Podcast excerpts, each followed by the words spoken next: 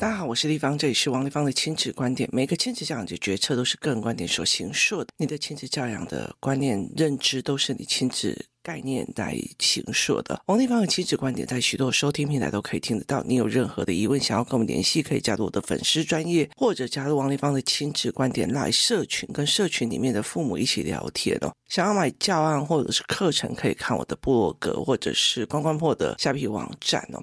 那在王丽芳的亲子观点 Live 社群里面哦，有一个妈妈在问哦，就是问嘉宾说：“诶，请问有因为追求速度感做出横冲直撞的行为，类似代驾偿还的 Podcast 嘛？”哦。然后呢，佳佳就来问我，然后我就跟他讲说，首先我不知道他是几岁，所以我不知道该给他什么样的建议哦。那呃，他们就问我说，为什么速度感追求速度感横冲直撞的这一件事情，要先看几岁哦？是不管几岁横冲直撞，不是都是问题吗？我说对，不管几岁，在开车速度感，然后横冲直撞都是问题。好可是问题点在哪里呢？问题点在于是说，如果同样三岁的孩子，他们不知道马路上的危险，他们去冲马路，好，那有三岁呃，怎么告诉他们的结果跟方式哦？那个我曾经在课文里面分享，或者是书里面有分享的。就是我曾经我在我女儿小的时候，她在冲马路的时候，我会让她是说，呃，我坐上我的驾驶座，然后带着我的女儿，就是坐在我的椅子上，就是我的腿上，然后我让她去看前方的爸爸站在什么样的高度，这个驾驶人员可以看得到那个对方。结果他一看哦，就觉得哎，原来哦，车前盖的部分哦，以下如果你太矮，你是看不到的。它是有所谓的视觉差。那那时候我们是用一个三角锥来做三角锥或爸爸的高度，所以他就很清楚的知道了一件事情：他的身高比三角锥高不了多少，所以其实车子是看不到的。所以有时候我们在小孩子要过马路，他们会举手。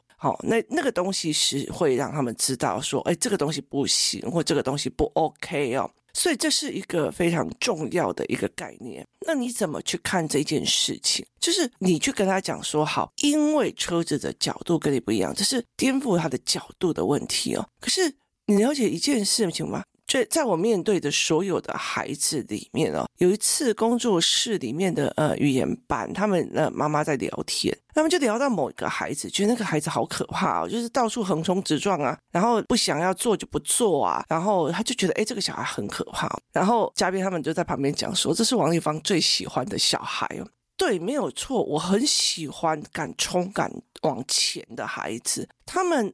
往前敢冲敢横冲直撞哦，他至少是敢冲的，所以他其实只是他的认知跟他的思维跟他看事情的方式不全面。但是如果他看事情的方式用思考的语言，用思考的这件事情，或用认知来让他更全面的话，那他有没有可能更冲？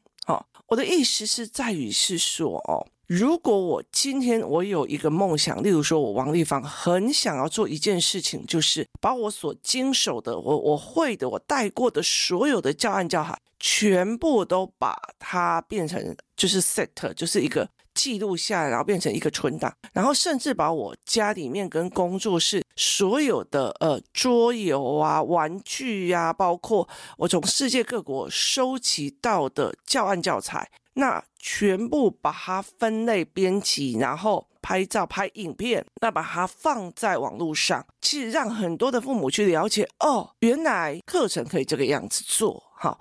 那其实必须要一个往前冲的性格，再加上缜密的技术跟能耐才有可能。要不然你永远都是哦，我很喜欢看啊，然后你任何冲劲都没有，你做不了任何事哦。所以其实像我，我有时候一生病就是两三个月，那个嘿嘿那种感觉，就是你什么你什么冲劲都没有，你什么力量都没有的那种感觉，其实让人觉得很可怕。所以这才是我觉得那是一个很重要的一件事情。所以我觉得在孩子很小的时候，他如果是充足的会冲的小孩哦，对我来讲是一件非常棒的事情哦。我有办法让孩子有认知、有思维缜密，可以用盘面的思考。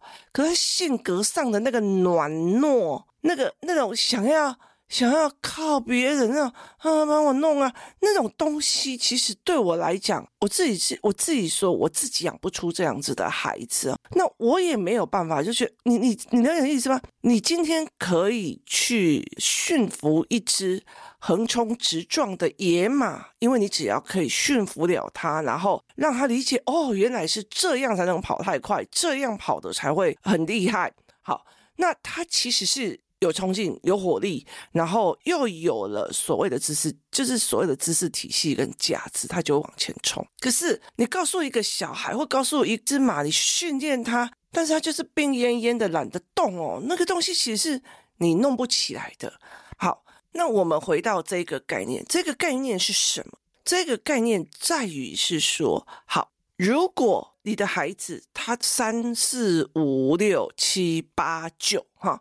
都是一个横冲直撞，自我意识非常高涨。他看起来过动，他看起来不服规则，他看起来就是一个很跳痛的孩子。这对我来讲是一件非常有趣的一个，就是你看到他，然后开始开始教他认知，开始教他思维，开始教他很多的东西的时候，因为你知道吗？这样子的孩子有时候是因为知识能量不足，有时候是因为语言结构不对。那可是他有他自己坚持的部分跟想的部分。所以，当他这些东西都补齐了以后，加上他的冲劲是往前的，他是一直往前的。那如果是一种很很软，然后让你你叫我做什么就做什么，你叫我做什么做什么，他有可能是个资优生，他有可能是一个非常厉害的考试考很好的。可是问题是，他就是没有任何的冲劲啊。反正我就这样把事情考完，我就是这样把答案给你的。那你要怎样？那样子的概念，我是觉得很累。那我自己的性格也跟我自己的性格不太一样，而且我其实非常不喜欢去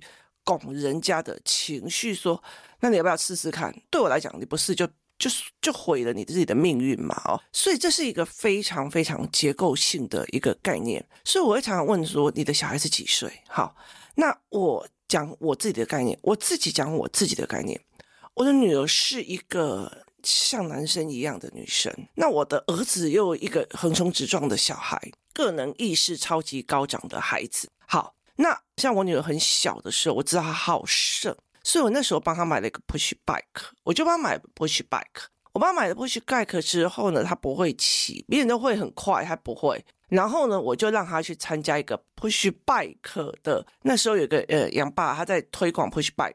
然后我就去让他参加那个 push bike 的呃团聚哈，就他看到别人都会，他不会，你知道，他接下来就开始狂练，就是他在一旁狂练。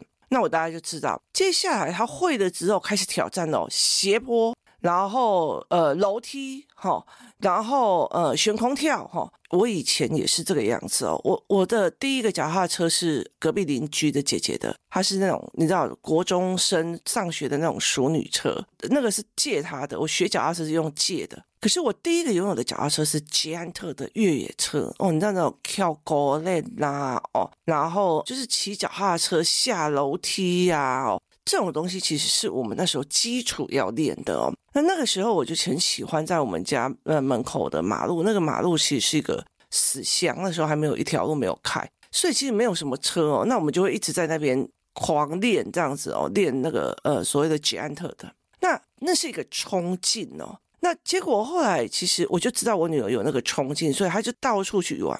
那后来我儿子出生了，那个时候等到我儿子会 push bike 的时候，他很胆小。哦，很难想。然后呢，呃，所以那个时候有一段时间，我会常跑铁山脚，就是在那个大甲附近哦，有一间叫铁山脚，就是铁路的铁，然后山上的山，然后脚是那个你知道手脚的脚哦。它是一个脚踏车的一个越野场地，然后它也可以露营，然后你可以在那边租脚踏车以后，然后租户具，住什么这样。那后来其实我觉得我的儿子很胆小嘛，后来我就等到他比较大一点点会脚踏车的时候，我就叫了一团的工作室的孩子一起去，然后在附近找一个场地露营。可是我们最重要就是去铁三角，他很无聊，就是从头到尾，你妈妈就在旁边看小孩子骑，你知道吗？好。重点来了，我为什么会带他们去那些地方？我女儿很喜欢冲嘛，我女儿很喜欢骑嘛，我女儿很喜欢这些东西，所以我就用了一个方法，就是让你去专业的场地骑。所以她知道了要有安全帽，要有护肘，她要护具，她必须要有护膝，哈，这些东西全弄好。全弄好了之后，他其实就是要把脚踏车牵到一个高顶上，然后从上面往下冲以后，然后经过两个发夹弯，那你发夹弯你会一直斜到那种像那种呃二分之一楼层这样子的发夹弯哦，两层楼的楼层的那种发夹弯，所以他其实就冲下来，然后呃过了很多的那种所谓的小山丘，然后接下来用你要速度要技术都要练。这种发夹弯，这种快速的急弯旋转，它会摔车，所以我就让他一直摔，一直摔，他就终于知道要有保护，因为你摔的时候，你会摔到你的肘，你会摔到你的手，你会摔到你的膝盖，所以他就知道说，还好有护膝。还好有护肘，还好有安全帽，那他们就会起来，再继续往前，再去推上去，再冲一次，摔了再起来，再冲一次。那为什么要游戏团里面的那么多人一起去呢？他一个非常非常重要的一个点就是，像我儿子那个时候他还不敢嘛，可是因为他的同伴都敢了，你觉得他会不会上去，然后再滑下？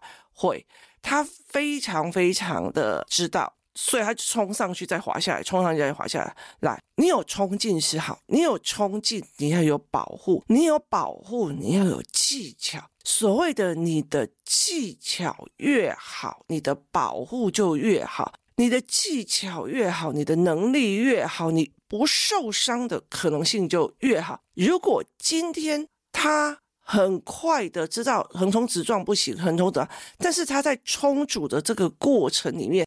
如何保护？为什么需要保护？为什么需要这些保护？为什么需要技巧好？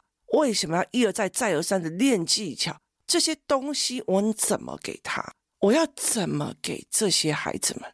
所以那个时候，我女儿有两三次去，然后我儿子也去了两三次。呃，最后一次是跟朋友们一起去的。你知道那一群小孩，全部的就是这样往下冲，然后。开始过了很多的那种呃崎岖不平的小山丘，然后接下来一一层楼高的那个法家弯，然后他们在那黄土里面摔车跌倒往前没力，摔车跌倒往前没力。技术越好，摔车几率越少；技术越差，摔车几率越差。那你如果前面有一个窟窿，你上不去，因为你上不去这个 up 的原因是上面的原因是因为。你没有加足马力嘛？所以其实我们常常会在讲一件事情：你想要让你的成绩上一个 level，你想要让你的金钱上一个 level，你想要让你的什么东西上一个 level，你要加足马力换到另外一个认知程度里面去。它同样也是在这个概念里面。所以那一段时间这样讲讲，我又好想再去一次。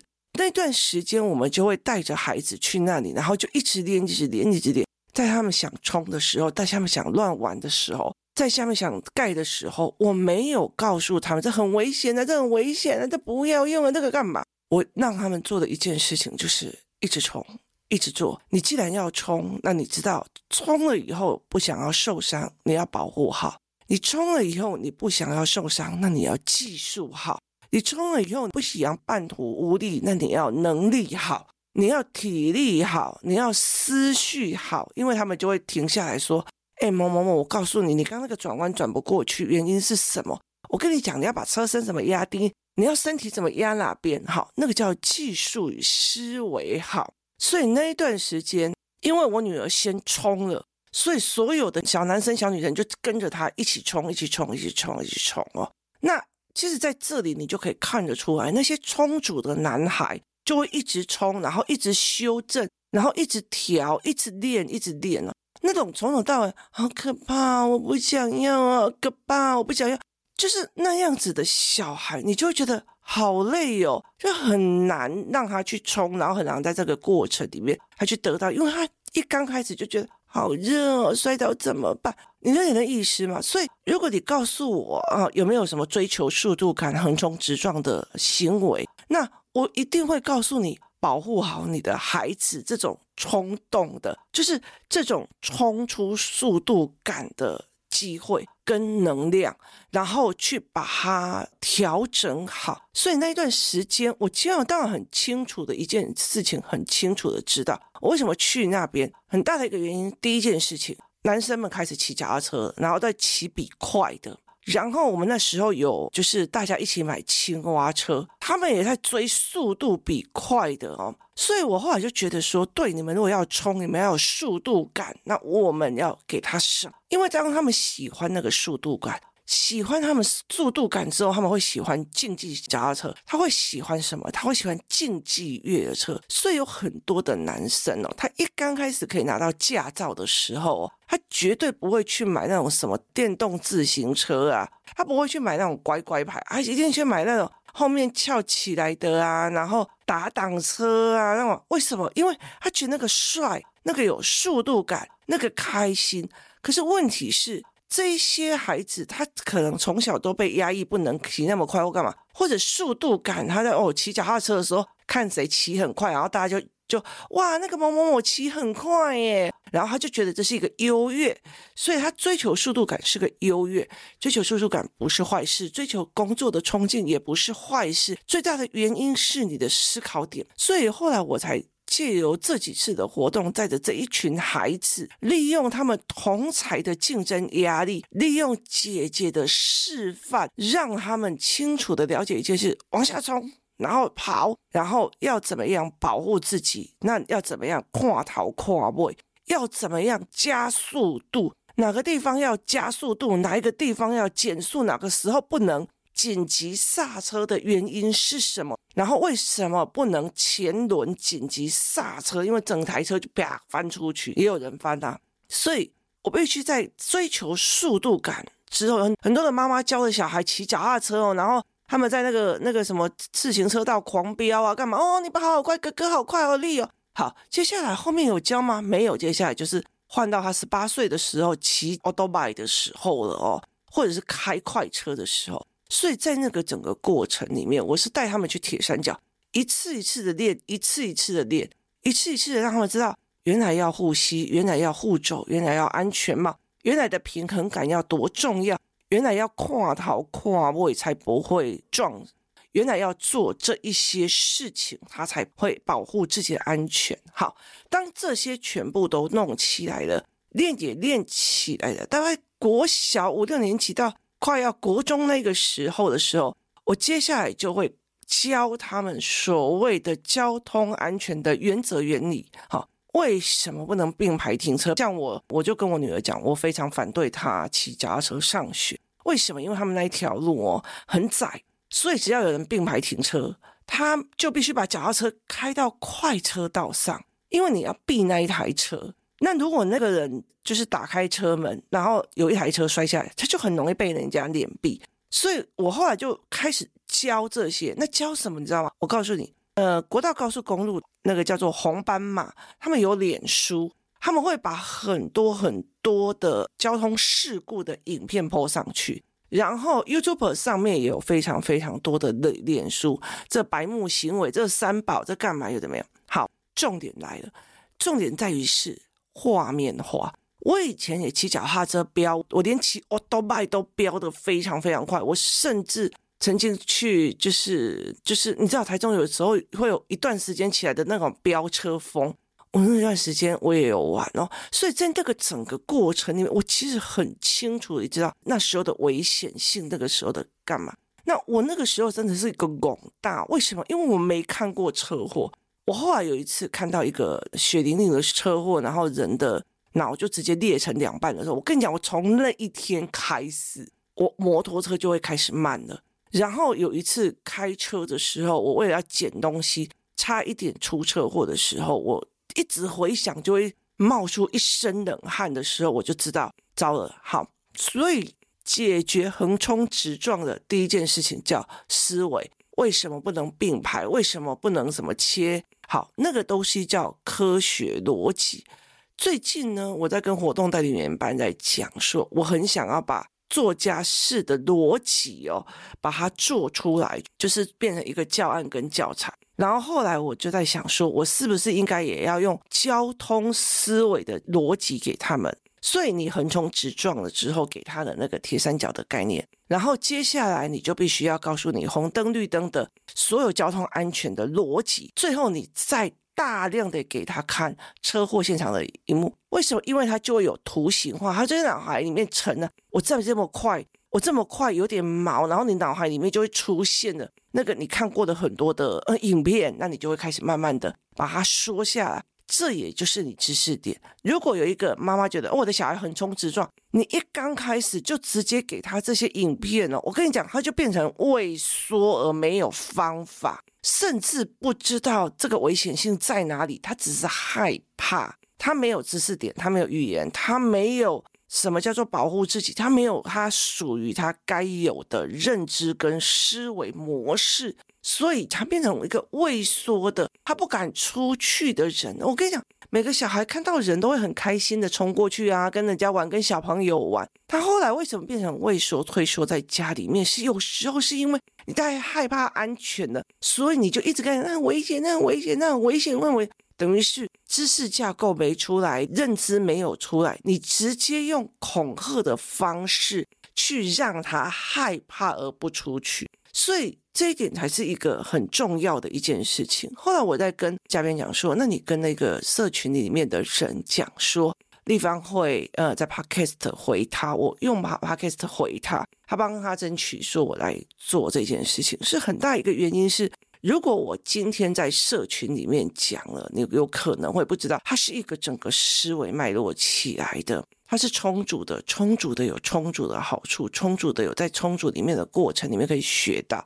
同样，我们去铁三角，有一些充足的孩子在里面学到很多，学到往前，学到往前是有方法的，学到往前是有技巧的，学到你要往前冲的时候，你要确保的，学到你往前冲的时候，你要保护的。你技巧越好，跌倒的越烂。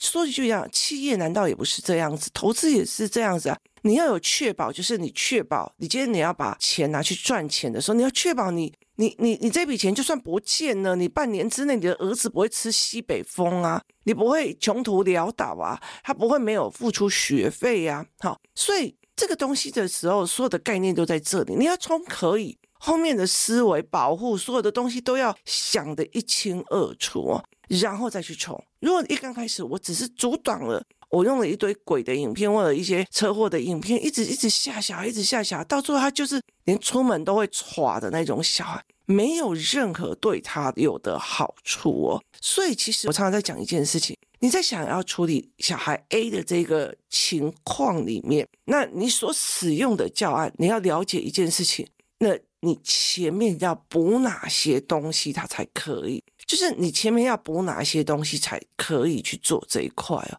所以，以我的状况是，我那时候带着孩子去铁三角，然后一次一次的练，一次一次的摔，一次一次的跌倒。那妈妈就很可怜。铁三角那种地方，你知道，冬天你点你在那边晒冷红，夏天你在那边被太阳烤哦。然后小孩子一玩起来哦，就会嗨神到一个不行哦。我们有一天从他开门九点多还多少就进去了，一直玩到他关门呢。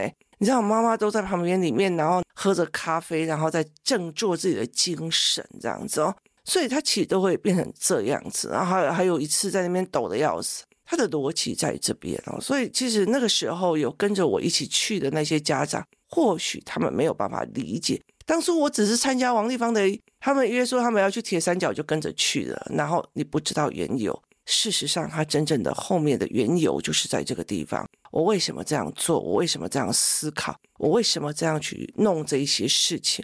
它很大的原因在于这里，它是一个步骤一个步骤上来的。你是一个充足的孩子，你横冲直撞往前冲，你很往前的那些东西，你必须要很多的知识架构去撑出来，去保护它，去做这一件事情。如果你只是不想要让它横冲直撞，我跟你讲，二十四小时给他看车祸的影片。他搞不好有一天连打开门的时候，听到欧多拜从他面前晃过去的时候，他就会吓到抖尿。何必呢？这不需要哦。所以，其实在这整个概念里，你要了解一件事情：当你要做一件事情的时候，像我们很多的妈妈就会开始恐吓小孩。对了，还自自自己行了哈，最好不要给我断手断脚回来。你要了解那意思吗？他的心情是他在担心你出门发生的任何意外，可那个嘴巴就是让你这样子哦，没有意思哦。